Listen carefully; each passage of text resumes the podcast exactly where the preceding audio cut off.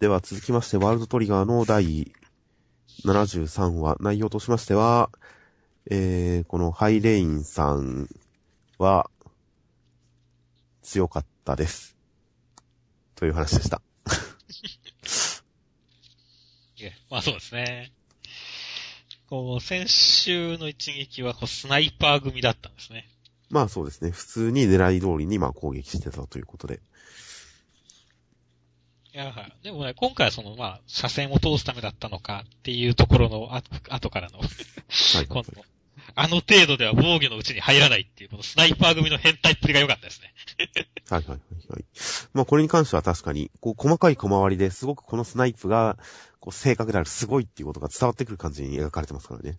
やっぱりその変態性がちゃんと漫画的によく表されてると思いますよ。すごいね、これ。自信満々で言ってるのがいいんだよね。当然だって言ってね。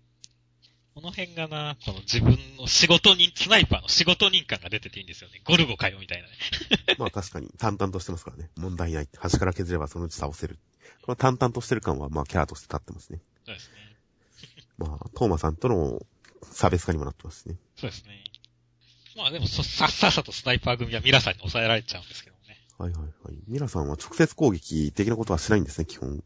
そうそう、今のところないみたいだね。まあ、ラービット使いで。なんかもはやラービットさんとかどうにでもなるんじゃないかって思っちゃいますけどね。結構、結構、撃退しちゃってるからね。そうなんですよね。本来は1対1でキトラちゃんが戦ってギリギリくらいのはずなんだけどっていう。みんな倒せるようになってますからね。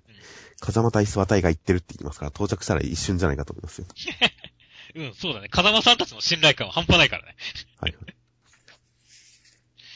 まあでもハイレインさんはちょっと先週の段階で、あの、大丈夫かっていうところもありましたけど、まあ普通に大丈夫でしたね。まあ、絶対大丈夫だろうと思いましたけど。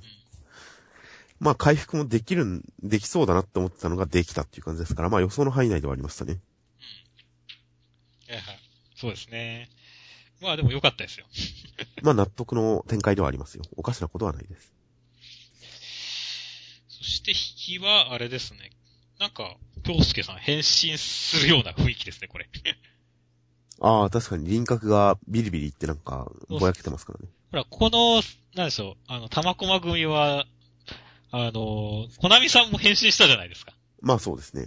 あの、単発、挑発から単発のなんか、すげえ、アクティブな感じで変身したんで、実は京介さんも、これは変身フラグだと思ってるんですよ、僕は。フラグっていうかまあ普通に変身するんじゃないですか。だからあれですよ、スーパーサイヤ人3とかになると思うんですよね。あ髪が伸びる系ですか？そう、髪が伸びる系。ほら、コナミさんがやっぱり、髪が短くなる系だったら、今度は髪伸びる系だろって思ってるんですけど。まあ確かにそうですね。どうなるのか。あまあ、あれじゃないですか。何でしたっけ？カラスマンでしたっけ、あの、カズはじめ先生の漫画は何でしたっけ？カラスマンだけど。カラスマン。カラスマン的なのになるんじゃないですか？ほう。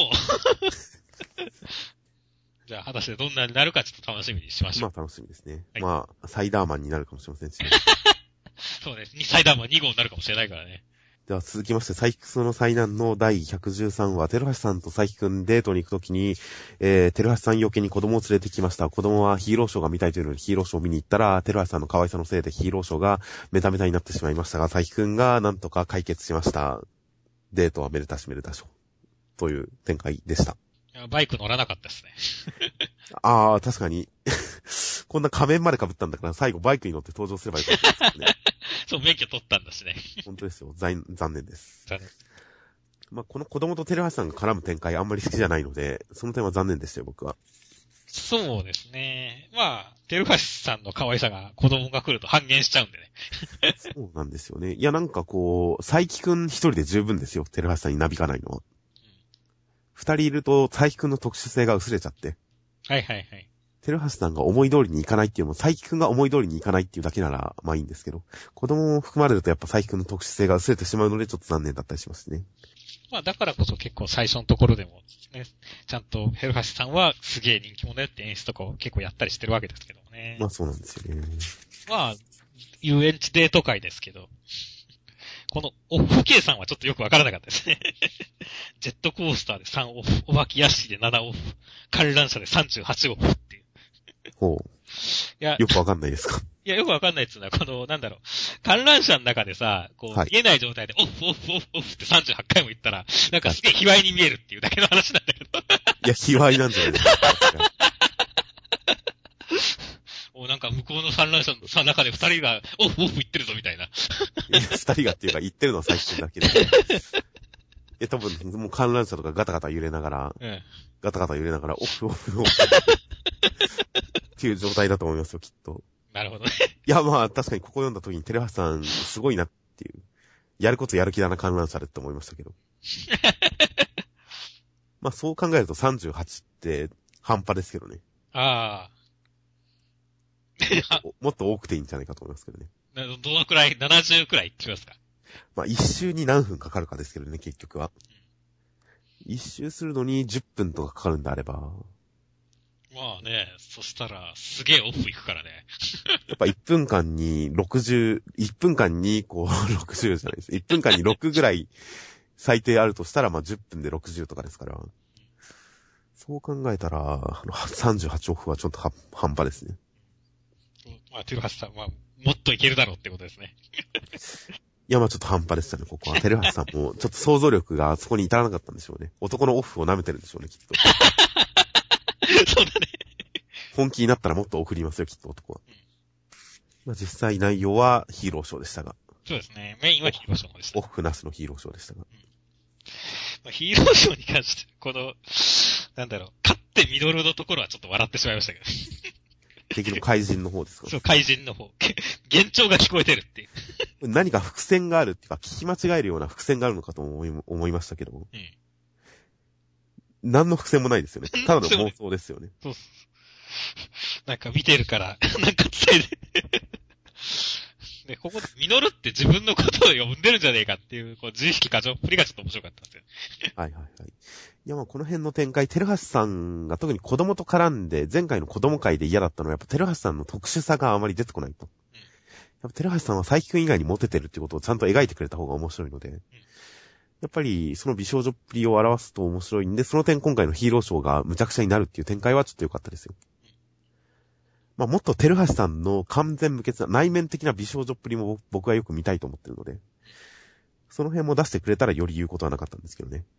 さすがテルハシさん、そんなことをするなんてっていう、テルハシさん自身の行動の美少女っぷりも期待はしてるんですけど、今回はその点はあまりなかったです。まあでも最終的にテルハシさんがだいぶ満足したみたいなんで、よかったと思いますけどね。最近すごいで完全に当ててますからね。そうそうそう、当ててますからね。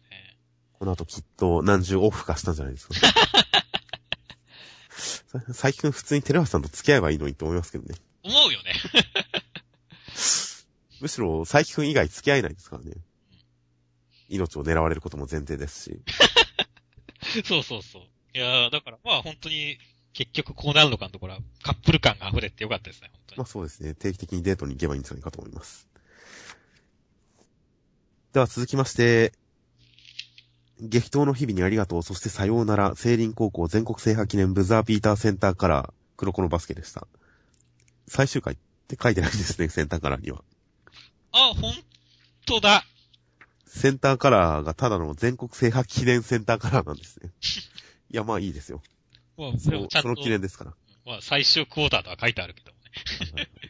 まあ、最終回っては書いて、中の方のか話数カウントでは最終って書いてありますが、センターカラーは最終回センターカラーじゃないんですね。そうだね。ブザーピータあ そうですね。まあ、集合写真のカラーですから、まあそっちの方がふさわしい気もします。そして内容としましては、セーリンインターハイ決、インターハイじゃないですね。インターカップ優勝しました。ありがとうございました。次回作にご期待くださいということでした。ー。いやーまあ本当に終わっちゃったんだなっていう感じですね。いやー、終わりましたね。そうそうそう。まあ、担当カラーだといきなりセンターカラーだから終わるのかなと思ったけど、あ、やっぱり終わりなんだ。寂しいなっていう感じではありましたね。まあ、いい終わり方でしたよ。いや、本当まあ終わり方自体には僕も全く、あれですよ。文句はないです。はいはいはい。いや、やっぱこの2枚の写真の最終回っていうのは良かったですよ。特に2枚目の写真は、なんか予想外でグッときましたね。この奇跡の世代、そろ、私服揃い踏みというか、あの、みんなでなんかワイワイバスケしてる感じの写真ですね。そうですね。結局、この黒子のバスケの話何の話だって言ったら、結局この奇跡の世代の、あの、喧嘩の話ですからね。まあそうだね。揉めてる話ですからね、この人たちが。で黒子くんが一人ずつ改心させていく話ですからね。で、やっぱりあの中学生編、決勝戦に入る前に中学生の頃のいざこざを全部回想した上で中学生最、え最後のウィンターカップ決勝があって、で、この写真につながるっていうのは、いや、グッときましたよ。いや、グッときましたよ、本当に。この連載全部通してのエピソードがちゃんとここでまとまってる感じがしまして、した、しましたし、幸福感が、多幸感があってよかったですよ、ここには。そうそうそう。結局まあね、試合終わって唐突に終わりだけども、本当納得したのは、ここれ、これの一枚があるからですからね。はいはいはい。いやー、よかったですよ、本当に。本当ですよ、悠々白書並みの写真エンドですよ。そうね、あれもそんな感じでしたね。あれは全然こんな綺麗にまとまってないですけどね。いや、もうだからこそね、もうやりきったんですよ、黒子のバスケは、本当に。写真でちゃんと綺麗にまとまってるっていうのはね。はいはいはい。まあでもね、やっぱまあ、ちょ、多少ね、もうちょっと見たい感もあったんですけどもね。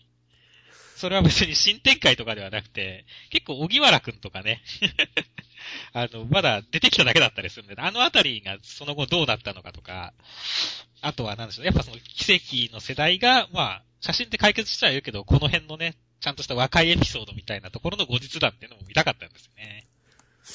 まあエピソードは短ければ短ければほう、短ければ短いほどいい論者ですからね、僕は。はいはいはい。1話はベストだと思いますよ、エピローグ1話は。2話はすでに長すぎると思いますもん、エピローグで2話は。はいはいはい。ああ。まあ確かにね、そうかもしれないですね。なのでまあ、やむなしかなと。まあ、あれですよ。12月発売予定のジャンプネクストで奇跡が起きるって書いてありますからね。そうなんだよね。果たして何をやってくれるのかっていう。新、新黒子のバスケかもしれませんし。まあでも個人的には多分まあ、さっき言った後日談的もんだと思うから、個人的にはこのさっき言ったこの写真のね、多効果ね、が強いんでね、はいはい。なんかこう、ぜ、なんかね、奇跡の世代で 3on3 とかやってるような写真じゃないですか。まあそうでしょうね。バスケしてますからねう。ん。なんか、これってすっげえ面白そうじゃないですか、こう、まあもしかした。ら、この、この6人でチームを組んでストリートバスケやってるのかもしれませんけどね。相手チームがかわいそうって。かわいそうすぎるだろ。って言っても取れねえよ、みたいな。まあ、それよりかでも、この3対3でシャッフルしながら、ワイワイワイワイ会話しながらさ、バスケしてるってすっげえ楽しそうなんですよね。まあそれは楽しそうですね。面白そうです。その辺の模様とか書いてほしいですね。確かに、もう公式同人のレベルになりますけど、それは見てみたいですね。うん。この3 on 3。まあ果たして奇跡は何が起きるのか、もしかしたら続編かもしれませんからね。まあ、黒子たち2年生編とか始まっても全然問題ないですけどね。まあそうですよ。奇跡の、奇跡の世代の次は神の6人とか。いろいろ出しようがありますからね。まあまあ、意外とね、大学生、神の大学生がいるかもしれないからね。神とか、あとは何でしょうね。まあいろいろありますからね、可能性は。うん。まあ、さすがに続編はどうかなとは思いますが、ないかなとは思いますが、もう、まあ結構ジャンプの本誌からネクストに移籍する組多いですからね。そうだね。ベルゼバンも、まあ、連載っていう形でやっちゃ、やってるし、ソウルキャッチャーズは完璧な遺跡だしね。そうなんですよ。作品そのものが遺跡。そして作者で言えば西先生とかも言ってますし。もう、ジャンプネクストのネクストっていうのはあれは続き、続編っていう意味のネクストなのかなって最近思ってきましたよ。本誌の続きが読める、ジャンプネクストっていう。果たして何をやるのかも楽しみです。はい。ということで、藤巻先生、お疲れ様でしたですよ。いやー、本当お疲れ様ですね。いやー、実際でも黒子のバスケはほん、ね、面白かったですからね、やっぱり。はいはい。ずっと見てきましたけども。まあ、冒頭数は結構僕は不安でしたけどね。うん、わかるわでもかる。、試合が始まった瞬間に、あれこれ面白いじゃんっていう、キセ君と戦い始めた時に、あれこれ面白いじゃんっていうのがありましたからね。いや、試合が面白いスポーツ漫画はやっぱいいですよ。そうですね、試合ですね。僕はやっぱ緑間くんの衝撃がすごかったですからね。あれで、そうですね、作品のリアリティのラインが変わりましたよね、あれ。うん。あれ跳ねたよね。俺のスポーツシュートのね、全部だっていう。あそこからすっごい面白かったんだよ、俺の中で。あれは確かに、それありなのっていうのがありましたからね。いやー、まあそうですね、キセ君と、あそこと戦う時のダンクでゴール壊す展開あたりから、家族がついて、緑間さんの登場あたりで、あれ超、超バスケな感じがしてきたぞっていう。まあ、それは、その、もう、スラムダンクとの差別化でもありますしね。そうそうそう。青峰くんのこのアンストッパブルプレイヤーみたいなところのね、個性付けもすごい良かったですし、キャラクターの魅力があったんでね、どんどん盛り上がっていく感じがあってね。はいはいはいはい。えー、だからすごい良かったと思いますね。そうですね。結構なんでしょうね。キャプ、キャプツバアイシールド黒子のバスケあたりのこのラインがありますからね、リアリティの。キャプテン翼はどっか飛んでっちゃいましたね。最初の頃というか。まあまあ、うん。まあ、リアリティのラインとしては似たようなもんが。アイシールドは極端にリアリティありましたね。なのでまあ、ジャンプスポーツものとしてはいいバランスを開拓したと思いますよ。そうですね。まああとね、藤巻先生といえばもう途中で、喪服の死神事件がありましたからね。ああ、まあ別に本誌読んでるだけの人にはそんなに関係ない話でしたけどね。いやーでも僕はある時にほんとすごい黒子のバスケの連載が途中で終わっちゃうんじゃ、止まっちゃうんじゃないかと思ってすごいハラハラしたんですよね。まあそれは、うん、どうでしょうね。本誌の連載が負けたらすごいショックだったと思いますよ。続けてくれたってことは本当にありがたかったですよ。そうそうそう。だからそこはね、すごい藤巻先生ありがとうっていう感じですね。まあどっちかっていうと編集ですけどね。いや、でも作家のモチベーションもあると思うんですよね。やっぱどっかで、き、あの、気持ち切れちゃうことってありますからね。うん、作者作者さん的にはそんなにでもない気はしますけどね。うん。やっぱり判断としては、編集側が世間体のところとの判断の境でどっちに転ぶかっていうところはちょっとありました。あったと思いますけど。はいその点は確かに良かったですね。集英社は屈さなかったことは意味は大きかったと思いますよ。黒子のバスケ。そうですね。なんでまあ本当にでも、無事ね、あの、完結までいけて、藤巻先生、本当お疲れ様ですっていう感じですね。いや、本当ですよ。次回作に期待してますよ。うん。いや、本当ですよ。次もなんか、我々をね、毎週びっくりさせてくるような漫画書いてほしいですね。そうですね。果たしてどういうテイストになるのか、どういう方向性、ジャンルになるのか全く想像がつきませんが、まあ好きなものを書いていただけたらと思います。はいでは続きまして、ニセ恋の第136話、内容としましては、千棘にそっくりの某国のお姫様が日本にやってきて、お忍びで街を観光したいんでと言って、千棘と入れ替わって一条くんがエスコートして遊園地に行きました。なんか、お姫様がラックに対してドキドキしてますという展開でした。いやー、まあ、某国のお姫様が、あの、ヒロインと顔が一緒っていうのはよく見る展開ですね。最近のニセ恋はなんか、土定番ネタが続いてる印象がありますね。やたらと。そうですね。先週の歌下手もそうでしたが。まあ、臆面もなく定番ネタをやってきました。そして今回もあんまり僕の中では派手なかったです。まあ、この王女様、普通に、まあ初見だしね。この展開自体にびっくりしないんだったら、そんなになんか盛り上がるとこあるわけでもないですからね。そうなんですよね。お姫様を、何かこう、ラブい展開があるわけでもないですね、まだ。そうなんですよね。まあ、あそこで裸になってもいいですかくらいですよ、本当に。これもあんまり僕の中では、そんなにサービス展開ではないんですよね。まあ、サービスはないからね。実際視覚的なサービスか、もしくは言葉だけでも、なんかこう、もっと好き、やっぱ大事なのは好き感ですよ。はいはい。この子好きがあるなっていう感じが、情報的なサービスになると思うので。その点、この、あそこで裸になっていいですかっていうのに関しては、あんまり隙のある感じじゃないんですよね。だからもっとなんかこう、なんでしょうね、誰か第三者に対して、あのー私たち恋人なんですみたいな、翻訳機能で注文したら二人で一緒に、同じグラスからストローを2本で飲むような飲み物を頼んじゃってしまったとか。あとなんでしょうね、なんかこう、言ってしまった結果まずいことになるみたいな、そういう可能性のあるセリフだってほしいんですよね。ああ、はいはい。そうだね。これ、いくらこんなこと言ったからって実際裸になるかって言ったらならないじゃないですか。ならないね。言ったから裸にならなきゃならないっていう強制力もないじゃないですか。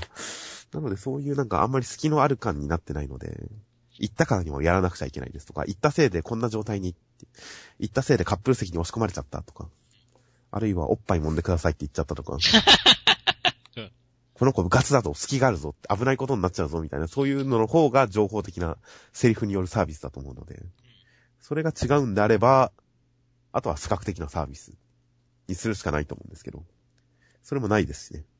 そうですね。千棘との衣装チェンジのところを描いてもよかったんじゃないかと思いますけどね。そうね。あの、ちとげちゃん、まあ、同じ顔で同じあれだからね。うーん。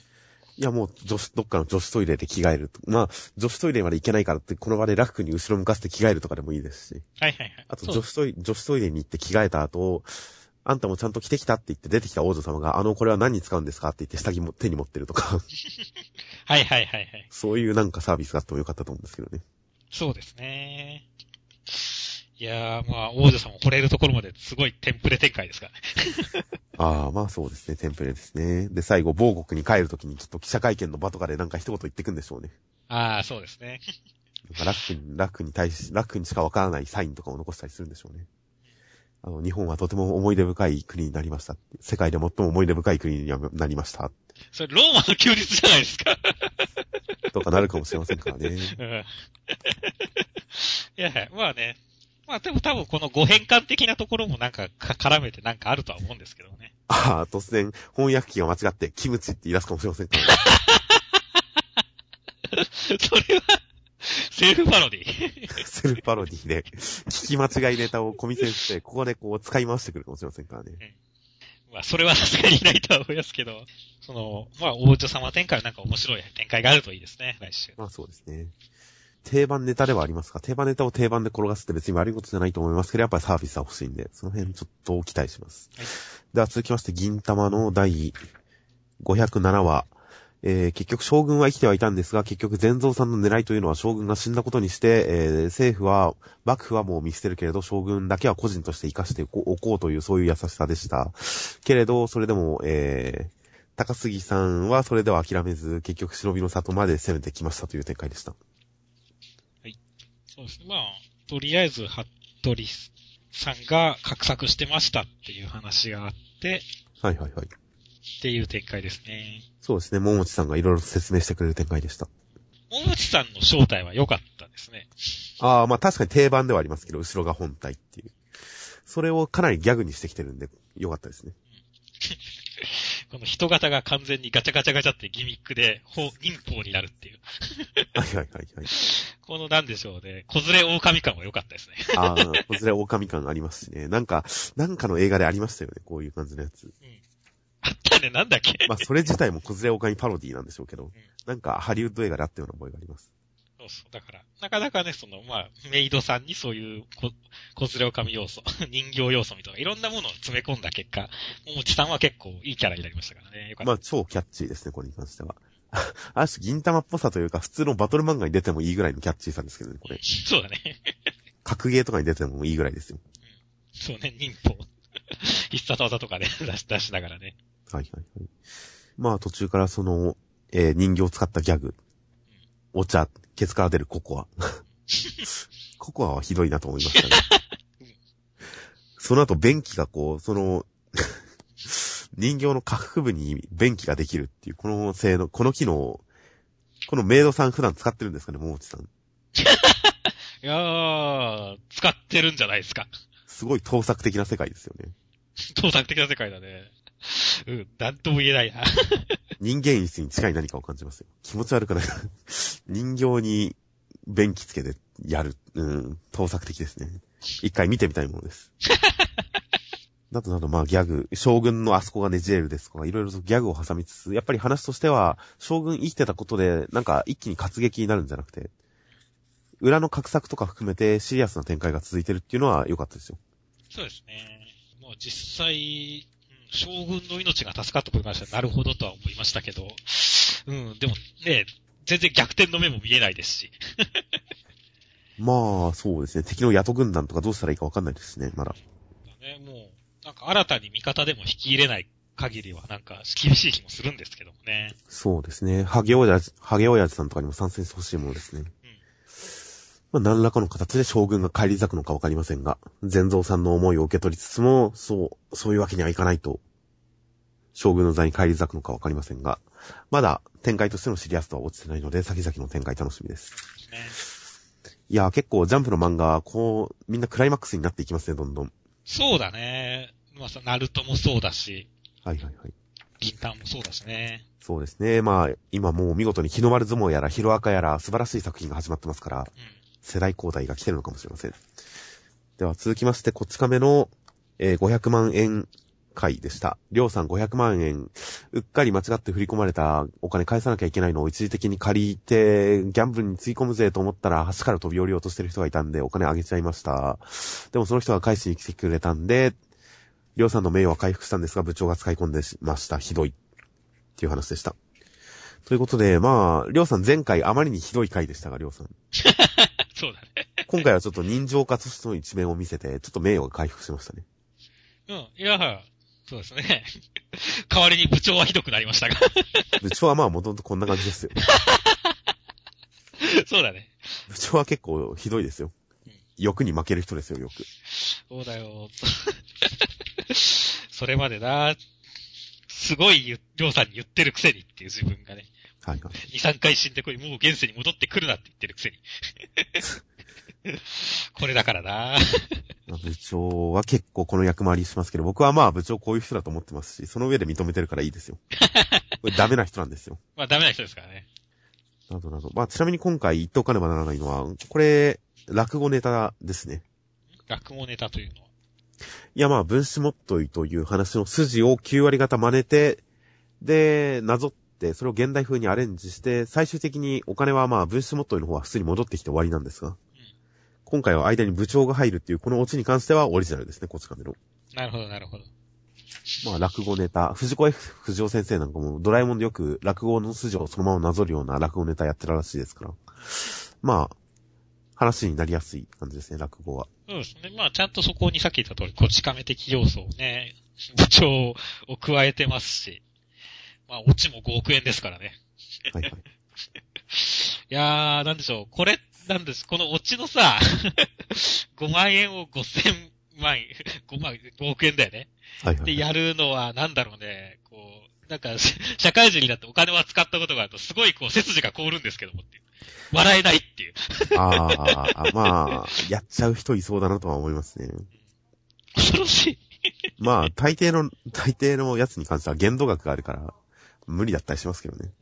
あと5億円振り込んだら多分銀行側から言ってきますよ。大丈夫ですかって。ATM で振り込める金額じゃないよね。まあ、これ間違った振り込みだって、りょうさんが気づいた後にお金出して使ったりしますけど、これ気づいてたら犯罪らしいですね。そうだね。で気づいてない状態で使っても犯罪ではないけど、返納義務はあるらしいですね。はいはいはい。ひどい話ですけど。間違って使ったら返さなきゃいけないですし、間違っ、知ってる状態で引き落として使ったら当然詐欺罪だか横領罪とかになりますし。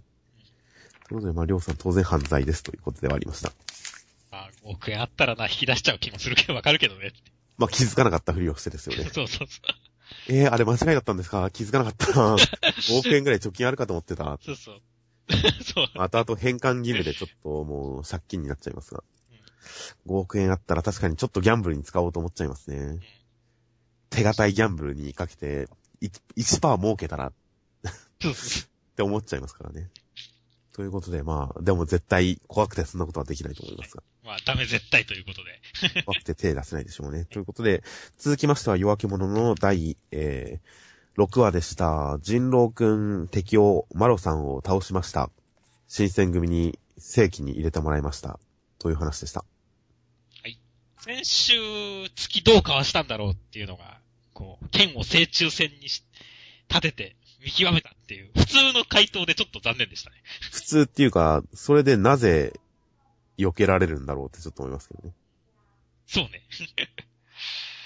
こう、それくらいの対策普通立てられるし、それすらも打ち破るからこその月じゃねえのっていう感じしますからね。そうなんですよね。なんか、いきなり出てきましたしね、この技術も。伏線がどっかで張られてたなと思う。もっととんでもな理屈でもいいと思うんですけどね。そうそうそう。いや、むしろそういうとんでもない理屈を期待したんですけどもね。こう、山犬の目はどうのこうのみたいなね。はいはい。動くのにすごい敏感なんだとか。まあもしくはなんか、ほもっと他にね、すげえ変な技でもよかったですし。はいはいはい。それこそ回し受けでもよかったですしね。なんか、古代、古代、古代剣術においてはみたいな。古代ってっていううん古代剣術においては、どこのこの七において、自らの丹田を練ることによって、通常の5倍の能力を、みたいな。いや、まあそこまで言っても突っ込んだとは思いますけど。まあ、なんでしょうね。今回のやつはもうこのマロさんの炎のランスにしろ、この切っ先にしろ、あんまり伏線がないというか、いきなり出てくる感じがするので、5回打ちにしてもそうですね。伏線がなくいきなり出てくる感じだったりするので、あとやろうという努力が、戦いの中で成長するにしろ、あまり努力が見られなかったりするので、いきなり感、とってた、いきなり出てきた感があってちょっとあれなんですよね。そうだね。なんかランスもちょっとそれっぽいギミックが、デザイン上でまずわからなかったですしね。なんかそういうのが、そう、伏線的な形で貼られても良かったと思うんですけどね。なんか、すげえ、なんか、いろんなところ焼き打ちしてる、すげえ武士、焼き打ちしてる武士なんだぜ、みたいな伏線とかがあっても良かったですしね。ああ、確かに。そういうのがあってあれば、多少は印象違った気がするんですけどね。まあそうですね。何かしらの伏線があれば、それぞれの展開もっと、なんか、受け止めやすかったと思うんですけどね。まあ、理論のとんでもさはあれやけどね。超高速で回転する吉田トランス。教授の鱗で 覆われた指やまった、火打ち石の綿の摩擦により発火って、おいおいっていう。火打ち石ってそういうものじゃないですしね。火打ち石って摩擦関係ないです。むしろ共同的には弱いですからね、火打ち石って。しかも回し、回し方が回し方やしね。いやもう遠心力でギャリギャリギャリ一生懸命こう手ゆゆするようにして回してるじゃないですか。なんか、コマ単位で見れば、決め駒は決め駒で決まってると思うんですけどね。そうだね。ただやっぱその前後のつながりがあんまりかっこよくはないんですよね。炎をまとうとかに関してもやっぱ演出上それを見せるための段階とかの踏み方があるとは思うんで、その点があまりうまくいってない感じはあるんですよね。そうですね。一呼吸で5発も、なかなかね。まさに山犬って言われますけど、あれって思いますけどね。だってそれどちらかっていうか、と、スピードでしょって思うからね。そうですね。土方さんの狼の方の能力じゃないかと思いますけどね。速さの方の。そうそうそう。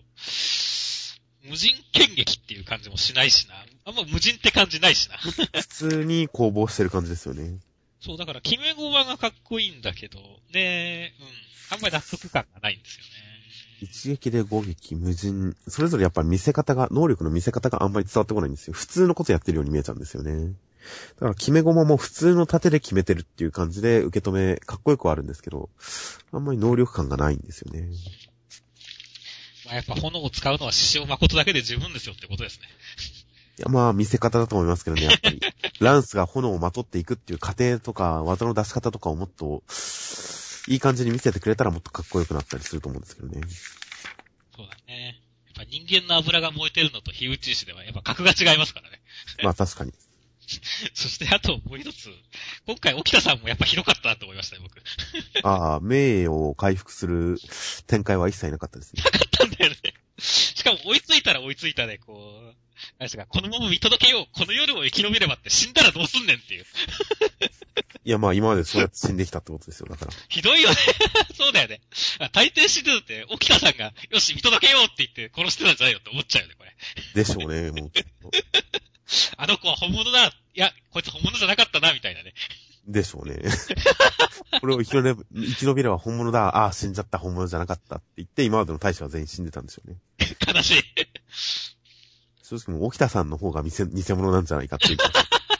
うん。そうだねね。負けることは許されないぞって、見事に沖田さん負けてるしね。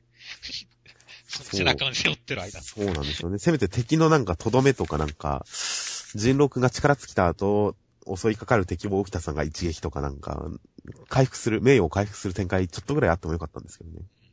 ということでまあ、もう今後沖田さんがでかい顔してたら失笑混じりに見るしかないですね。うん、そうだね。では続きましては、ブリーチの第594話。まゆりさんは、ひすや隊長になんか怪しげな薬を打ち込んだら、ひすやさんが超苦しみ出しました。そこに、死んだ死神たち、ゾンビ化した死神たちがやってきたんで、アランカルさんたちが立ち向かいます。一方、えー、白夜さんなどのところには、ペペ様という他人を自分に惚れさせるという能力を持った人が襲いかかって、ペペ様、死神同士どころか、なんと、味方のステルンリッターの女の子たちまで同士打ちさせちゃいます。怖いという話でした。いや、もう今週は、あ薬もそうですけど、その最中に、死神さんたちがね、揃いも揃ってゾンビで出てくるとこですね、やっぱり。まあ死んでたんですね、やっぱり。そうそうそうそう。うん、ランギクさんとかも死んでたんですね。ランギクさんも死んでたんですね、いつの間にか。隊長、副隊長が揃いも揃ってしたいとは情けなくて笑いもしないで、本当だよっていう。まあ本当ですね、あっさり死んでますね、この辺の人たちは。いや、死ぬだけならともかくとして。完全に利用されてるからね。しかしまあ、まゆりさん、アランカでは蘇生させたわけですが、下手したら死神を蘇生らさせられそうですよね。うん。ゾンビ化できそうですよね。ちょっと改造してあるけどね、みたいなね。もう、ゾンビ化しちゃうんじゃないかと。室屋さんともども、なんか真っ黒くなっていく室屋さんともども、まとめて何とかしちゃうんじゃないかと思いますけど、まゆりさん。あれじゃないですか、もうこう、君たちのパーツを集めて最強の死神を作ったよくらいのことしてくれるんじゃないですか。はあ。まあ何かしら死んだ人たち、まだまだ活躍の場はありそうな気はしますけどね。果たして。という感じであります。そして、お兄様の方ですね。はいはいはい。気がついたらもう何人か死んでますけどっていう。確かに。視点リッターだいぶ減りましたね、ここで。あ、いいですよ。これくらいあっさりやってくれた方がいいですよ。まあそうですね。ただ、その後のこの、ペペさん登場はいはいはい。は、今回もこれ副隊長情けないなっていう。確かに。情けなさすぎて。もう、しかも操られてる自覚すらないからね。そうなんですよ。操られてるわけじゃなくて、もう洗脳されてるだけですからね。まあ、それは、ラペペさんの能力。いや、ペペさんの能力でも男の夢ですよ、これは。まあ、視点リッターの人たちはみんなほんと変態的な能力持ってますね。なんか変態とか変質者的な能力が多いですよね。うん、そうだね。いやー、惚れられる能力。これはやばい。これはやばいっすよ、本当に。もう、いやー、ほんと、同人誌で大活躍しそうですね、ペッペ様。本当だよ、こんな、褐色、肝デブがね、はい。油、油切ってますよ、きっと。油切ったやつがこんな能力持ってたらね、いやー、ちょっと久保先生が本気を出してきてる感じがしますよ。しますね。いや、だからまあ、また今回、その久保先生の来週も本気期待ですね。そうですね。果たして、惚れてしまった子たちがペプ様に何をさせられるのか大変楽しみです。では続きまして、三つ首コンドルの第7話、ゴールデンゴーストブルーシールさんという、えー、まあ、盗賊が、マシュマロさんたちの前に現れて、なんか、バンデットという盗奪決闘というのをこのクジラの迷迷宮の中でやるらしいですという展開でした。はい。まあ、一応今回はこの、ブルーシールさんの登場回でしたね。そうですね。まあ、今回珍しく、三つ首コントにおいてオーソドックスな持ち上げ展開というか、この人すごいよ演出が、まあ、ちゃんと成立してるかなと思いましたよ。まあそうですね。でっかい、船に見せかけてそれをすでに倒してるっていう、はいはいはい。まあ展開ですね。なんだろう、これ船が出るとすげえワンピースっぽくなってるんですけど。っていうかまあ、有名な海賊船がやってきて、中で実はもうすでに倒されてたって、ワンピの読み切りで散々見た展開ですけどね。うん、そうだね。いやまあでも、オーソドックスってことでしょ、それは。うんいや、違う、そうワンピースっぽいってのは、まあ、元々のこの、人が二つな的なところとか、はいはい。船乗り果てな果てなジャガみたいな感じの、ダブル四角で囲まれた登場人物報告のあれとか、ああ、確かに、船乗りジャガっていうところはすごいワンピースっぽいですね。あの、なまってるあたりとかも含めて。船の登場の仕方とこ この構図的なものも含めてね、はいはい。ワンピースっぽいなっていう。確かに、この数ページはすごいワンピースっぽいですね。まあ、ね、小田先生のアシスタントをしたってことがあったんで、こういう演出がみし、というか画面がみ染みついちゃってはいるんでしょうけども。まあ、そうですね、師匠譲りなんでしょう。ただ、うんやっぱり、海賊船出しちゃうと、ほんとワンピースになっちゃうんでね。うーん、そこはもっと差別化をやってほしかったですね。まあまあまあ、今週限りですよ、きっと。まあね。まあ、この後は迷宮の中だしね。まあそうですね。このブルーなんとかさんも、海賊ではなくただ、ただ海賊船を飼ってただけの普通の盗賊ですから。この人自身海賊なわけじゃないんで、おそらく海賊はもう出てこないです。あそうです。それが無難だと思いますね。まあでも、なんか洞窟探検するのに、スーちゃんが腰布を巻いてるんですけど、はいはいはい。これ意味あるんですか？いや、おしゃれじゃないですか。なんか普通、上着とかの方なんじゃないの？違う。上上着、まずは下じゃないですか？まずは下なのか。そんなになんか守ってる面積が増えてるようにも思えないんだけど。まあ現実にでも、なんですか、パレオでしたっけ？だけして陸に上がるっていうのは普通のファッションなんじゃないですか？まあ心理的にここを隠しておけば安心ってことじゃないですか？水着じゃないから恥ずかしくないってことじゃないですか？水着じゃないから恥ずかしくないもんっていうことね。これだけ巻いとけば。まあなんかね、まあ、服着る展開かなと思ったら、服着ず腰巻きだけするんで、なんかマニアックな感じだなと思いながら。マニアック、マニアックではないと思いますけど、い一般的だと思いますけど、このファッションは。まあ普通におしゃれだと思いましたけどね。はいはいまあ、このシーンででも、普通にこのブルーなんちゃらさんが、取ってきたら魔女の宝売ってくれるって言ってるんだから、もし取れたら買ってあげるわでいいじゃないですか。わざわざ煽らなくても。そうね。まあ、買ってやるわよ。取れたらね、みたいな。あお、煽ってやりゃいいと思いますけどね。なんか別に買うのもありじゃないと思いましたけどね。取ってこれるなら相手が。そこを別にそんな拒絶することかなって思いましたけど。金の亡者ってそんな悪いことかなって思ったりもしますけど。まあ別に金の亡者的なところに関しては特に、まあ、スーさんは別にしても、マシュマロさんはまあそこはあんまり気にしてはいないみたいですからね。まあ、マシュマロさんはそこは、あの、そこは地雷でしょうね。あの、お金に対してマシュマロさん興味ないです。あんな量産品に興味はないっていう感じですから。美を認めない人はもう論外でしょうからね。マシュマロさんとは相入れないでしょうけど、スーちゃんに関しては別に普通に結託すればいいのにと思いますけどね。はいはい。ということで、まあ、おそらくまた味方キャラじゃないかと。どちらかというと味方キャラじゃないかと思って読んでますんで。敵ではなく。そうですね。味方だと思いますね。もうそれこそ本当海賊狩りですから。うん、そっちになるじゃないですかね。まあ、果たしてこのキャラクターがどう、あの、騎士の、何さんでしたっけ？キシサルサさんでしたっサルサさん。まあ、この金の亡者である、ブルーなんとかさんが、あの、騎士のサルサさんと今後どう絡んでいくか楽しみですね。けそうですね。ある意味、対局の世代ですからね。そうだね。金の亡者と名誉の騎士という。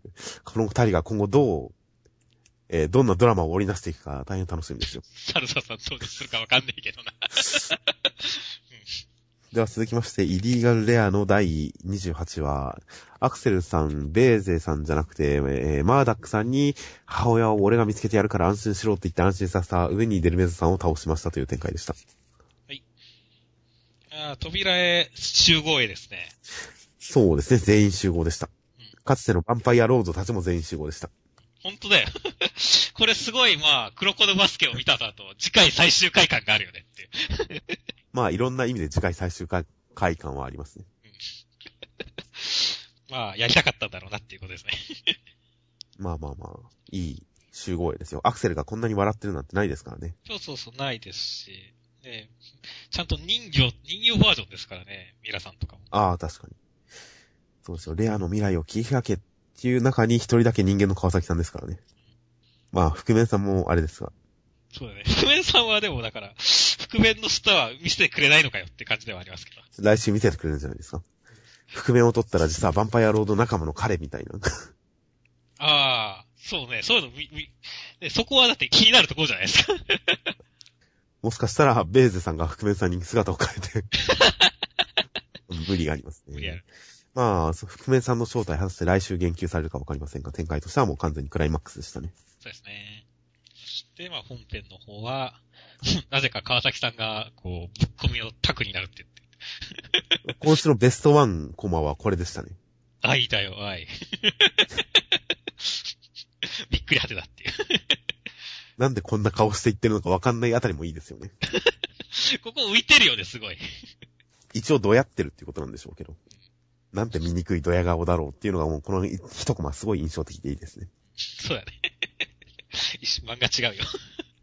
あとはまあ、こりゃ一本ロマンス取られたねとか、相変わらず、まあいいですけどね。そうです。この辺は相変わらずですね。そして、まあ、先週期待したね、デルメザさん対アクセルさんの、まあ、究極対決ですね。はいはいはい。まあ、アクセルさん新能力あるかと思ったんですけどね。そうそうそう。せっかくね、あの、究極体なんですからね。普通になんか、剣撃バトルだけしかしてませんからね。はいはい。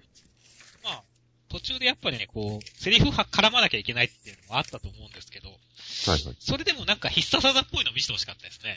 まあ最後の心臓抜き取りが必殺技なんじゃないですか？必殺、キルアのあれ。まあ確かに心臓抜き取るっていうビジュアル自体はかっこいいんでね。なんかその前になんかそれっぽい何かがあってもよかったと思うんですけどね。まあそうですね。確かに、剣のみっていうのは、剣も光ったりするぐらいしてもよかったんですけどね。ライトセーバー風に。そうそうそうそう。せっかくデルメザさんもね、金玉乗ってるわけだから、この玉が何だったのかって分からずじまいだからね。いやでもこれ、灰になったら、金玉の中からベーゼさんが出てくるかもしれませんよ。ずっとベーゼに乗ってたのかっていう。それ、面白いな。行方不明っていうのは実はそこの中にいたっていうね。いたっていう可能性もありますから。いやまあ、灰になったのがどういう感じなのか、まだ全体はわかんないですからね。そうだあの、ね。金玉の扱いもまだわかんないです。そうビーム出したりする金玉だからね。本当何だったんでしょうね。骸骨だった頃のベルメザさんにはついてなかったですからね。そうそうそう。まあ何だったのかということで。意外と来週明かされるかもしれませんからね。デルメザさんの金玉は何だったのか、覆面さんの素顔は何だったのか、ベーゼさんはどこに行ったのか、明かされるかもしれませんので、まあ、マーダックさんに関しては、これ許されてていいのかなとは思いましたけどね。そうね、その、すげえ数のヴァンパイア殺してるし、意外と殺してはいなかったのかもしれませんよ。ああ、剥製だから、なんか、なんか封印解いたら戻るとか、そういう感じなのは。かもしれませんよ。今までは自分で殺したことはないのかもしれませんよ。はいはいはい。それはそれで邪悪やけどな。いやまあ、殺しの指示はしてましたね、すでに。まあ、これで許されるのかな、とは思いますが。まあ、まあまあまあ、いいですよ。なんか、解決感はあります。はい。まあ、来週、果たしてどうなってるか楽しみです。はいでは最後に目次コメントは何かありましたか？ちなみに、個人的には、ナルトの岸本先生、ヒックとドラゴンが大好きなので、2の日本公開は切実に祈っています。これ、僕もヒックとドラゴン、すごい大好きな映画なんですよ。もう見てない、見たことない人にはぜひ見ていただきたい。大変素晴らしい映画で。しかも、3D 効果が僕が今まで見た 3D 映画の中で一番 3D 効果をうまく使ってる映画だったんですが、なんと 3D 版のディスクが日本で発売されてないと。劇場で見るしかない 3D ということで。とあれの日本廃棄は何か考えてほしいんですけどね。そしてヒックとドラゴン僕も映画見ましたけど、あの、飛んでる感がすごい 3D だとあるんでね、良かったですね。はいはいはい。まあこれ2に関してはもうとっくに世界では公開されていて、賞も取ったり大評判だったり、興行収入もかなり取ったりとか、まあヒットをして、もともと3部作予定だったのが3作目も予定通り制作できます、やったーっていう発表が出たりしてたんですが、日本の公開が、えー、8月9月だかを予定で発表されてたんですが、その後一向に続報がなく公開予定が立たないという状態なので、2、日本だけ公開してないんで、ほんと早く公開してほしいんですよね。そうだね。俺は2の制作自体は知らなかったけど、今これで知って、ああ、やるんだったらまた見たいですね。いやもうネットで署名活動をやってる方がいるんで、もうとっくに署名はしてるんですが、僕は。はいはい。まだ進展がないので、本当にいい加減にしてほしいですね、日本の配給会社。どこだか忘れましたが。3D 版をまず出してくれって思うんですけどね、ブルーレイの。なるほど、そうだね。いい作品を世に知らしな、知らしめようっていうモチベーションが感じられないですよ、なんか。そうだね。まあ、3D 環境がうちにはないんで何とも言えないですけど、俺。ということで、この目次コメントをもとにちょっと世に引くとドラゴン2問題を、ちょっと広まってほしいですね。あとはまあ、今週、まあ最終回関係ですね。黒子のバスケ藤巻先生、すべて出し切って終幕悔いなしです。今まで本当にありがとうございました。またね。ということで。まあいいコメントです。まあその通りでしょうね。そうですね。すべて出し切りました。悔いなし。全くその通りだと思います。あとは最終回に絡んでは、えー、日の丸相撲の川田先生、黒子のバスケが最終回、同時期に連載できて嬉しかったです。お疲れ様です。サイクスの災難の麻生先生、毎試合どっちが勝つんだとワクワクしてました。藤巻先生、連載お疲れ様でした。ということで、このお二方に関しては、まあ、さすがに連載人の人は黒子のバスケ終わるよって分かってるんですね。コメント出す段階で。そうですね。まあ、そりゃそうですね。担当に聞けば教えてくれるでしょうからね。黒子ウィンターカップ終わったら終わるのを、いや、終わりますよ、みたいな会話してるでしょうからね。いや、まあ、何号で終わるっていうことに関しては、さすがに、次の新連載の会議が始まる頃には決まってたでしょうからね。ということで、そのあたりねぎらいのコメントが送られています。来週あたりにはもっと他の人もコメント寄せるかもしれないですね。そうですね。あとは、まあ、ニセ恋の古味先生。みんな、この夏はスイカを食べながら銀河鉄道スリーナインを見よう。劇場版のね、約束だよ。テンション違いませんで、変ですね。何があったんでしょう？何でしょう？何事ですか？どういうことですか？いや、わからん。銀河鉄道スリーナインってなんかやってた。なんか、わかんないです。不思議です。不思議だね。まあ、見ましょう。しかも劇場版って指定されてますからね。鉄郎がちょっと等身高いやつですよね。うん。だと思うけど、うん。そうそう。だから最初これ見たときにね、なんか、今なんか公開してんのかなと思ったけど、新作が。ってことは新作ってことはないんだもんね、きっではないと思いますよ。不思議です、小見先生。何事でしょうか。では来週は、えー、なんと、新連載が、連載ラッシュが始まります。まずは、表紙関東から、えー、54ページ。時代を揺さぶるこの力、しのぎを削る技と才能を極めろ。じゃないですね。決めろ、秋の新天道地新連載第1弾。えー、まあ、柔道図。誰も見たことのない柔道漫画が始まる。近藤慎介先生。ということで、柔道図は、えー、ジャンプライブに読み切りが掲載されていました。はいはいはい。あ、読んでないですね。すいません。近藤先生は、まあ、伊達先輩をやっていて、次に、柔道図、ジャンプライブに載っていた読み切り版では、まあ、内容は結構真面目な柔道ものでしたよ、なんと。びっくり。そうなんですか？あの、まあ、伊達先輩なんかすげえギャグ漫画でしたから、てっきりなんかギャグ的な、なんか主人公がパッと見お姉系に見えるんで、お姉系柔道のギャグものかなと思ったんですけど。お姉系ではないですね。いや、まあ、あの、完全真面目ではないですけど。なんでしょうね。ミスターフルスイングぐらいのテイストですよ。はいはいはいはい。あれくらいの真面目さです。なるほどだい、だいぶ真面目のラインが下がった気がするが。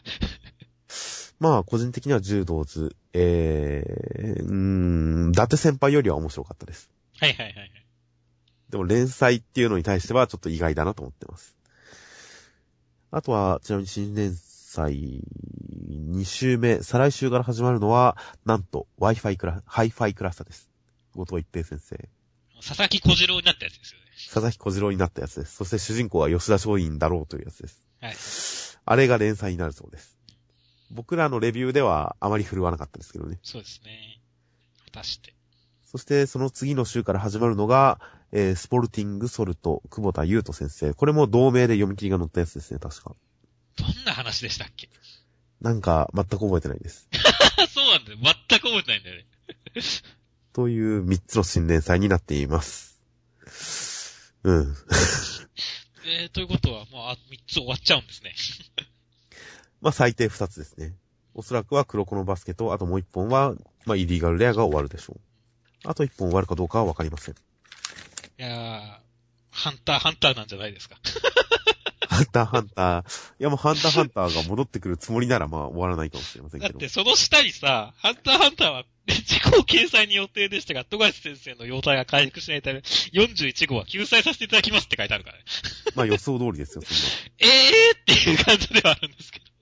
いやいや、僕はもはや、別にギャグでも何でもなく、普通にもうあり得るなと思ってましたかまあ、ら。あり得るなと思ってましたよ。ええどころじゃないですね ええ。ああ、そっかっていう。ああ、やっぱり。うん、まあまあ、そういう話してましたけどね。でもやっぱりいざ本当にね、やっぱなるとちょっと落胆しますよっていう。いや、僕は全然落胆をしなかったですよ。僕の中でのハンターハンター体制はそんなもんじゃないですよ。この程度。この程度ね。この程度でええなんて言わないですよ。むしろ乗ってる方がおーっていうぐらいですか？ら。はいはいはい。もし予定通り再開って書かれたら、マジでって思いますよ。やったなるほどなるほど。そういうだテンションで生きてますから、全然意外性はないです。じゃあ僕もちょっとそれくらいのテンションになろうと思います。ちなみに来週は読み切りが載ります。新次元ギャグ級王者。えー、ジャンプのアンファンテリブルが送る新次元ツッコミギャグ読み切り19ページ。少年なんでやねん。菅沼達也先生。ツッコミの神の血を引く少年の悩みとは。すごい面白そうですね。そうですね、面白そうですね。ツッコミの神って、風味。少年なんでやねん。いや、この説明からすごい良さげな感じが漂ってきますよ。そうですね。とても楽しみです。あとは来週センターカラーは、幼き日からの因縁、今ぶつかり合う二つの魂、ライバルヒーロー、激突センターカラー、僕のヒーローアカデミア、堀越光平先生、行き着く暇ない、遊泳での生活、負けれないずくということで、ヒーローアカデミアセンターカラーです。ですね。大ヒットですよ、大ヒット。いい、きっと人気取ってるんですよ。そうですね。いやー、人気出てると思いますよ。面白いですしね、本当に。いや、もうヒーローアカデミア大好きですからね。僕の中では日の丸相撲よりも全然ヒーローアカデミアを推してますからね。はいはいはいはい。これが看板になってほしいと思いながら読んでます。はいあとはこちら、なんともう、こっちの方が怒涛の押されっぷりですね。よっぽどですね。ジャンプコミック1巻発売中大人気御礼2号連続センターカラー第1弾。2号連続センターカラーですよ。日の丸相撲。すごいね。来週、再来週とってことか。そうですね。今回掲載順に至ってはワンピの前ですからね。うん。今週。そうだね。すげえ人気だね。日の丸相撲すごいですね。もう来年の今頃はアニメ化してるんじゃないですね、日の丸相撲。いや、もう来てるんじゃないですか、話は。いや、もう来てると思いますよ、きっと。いや、ここまでとは思わなかったですね、正直。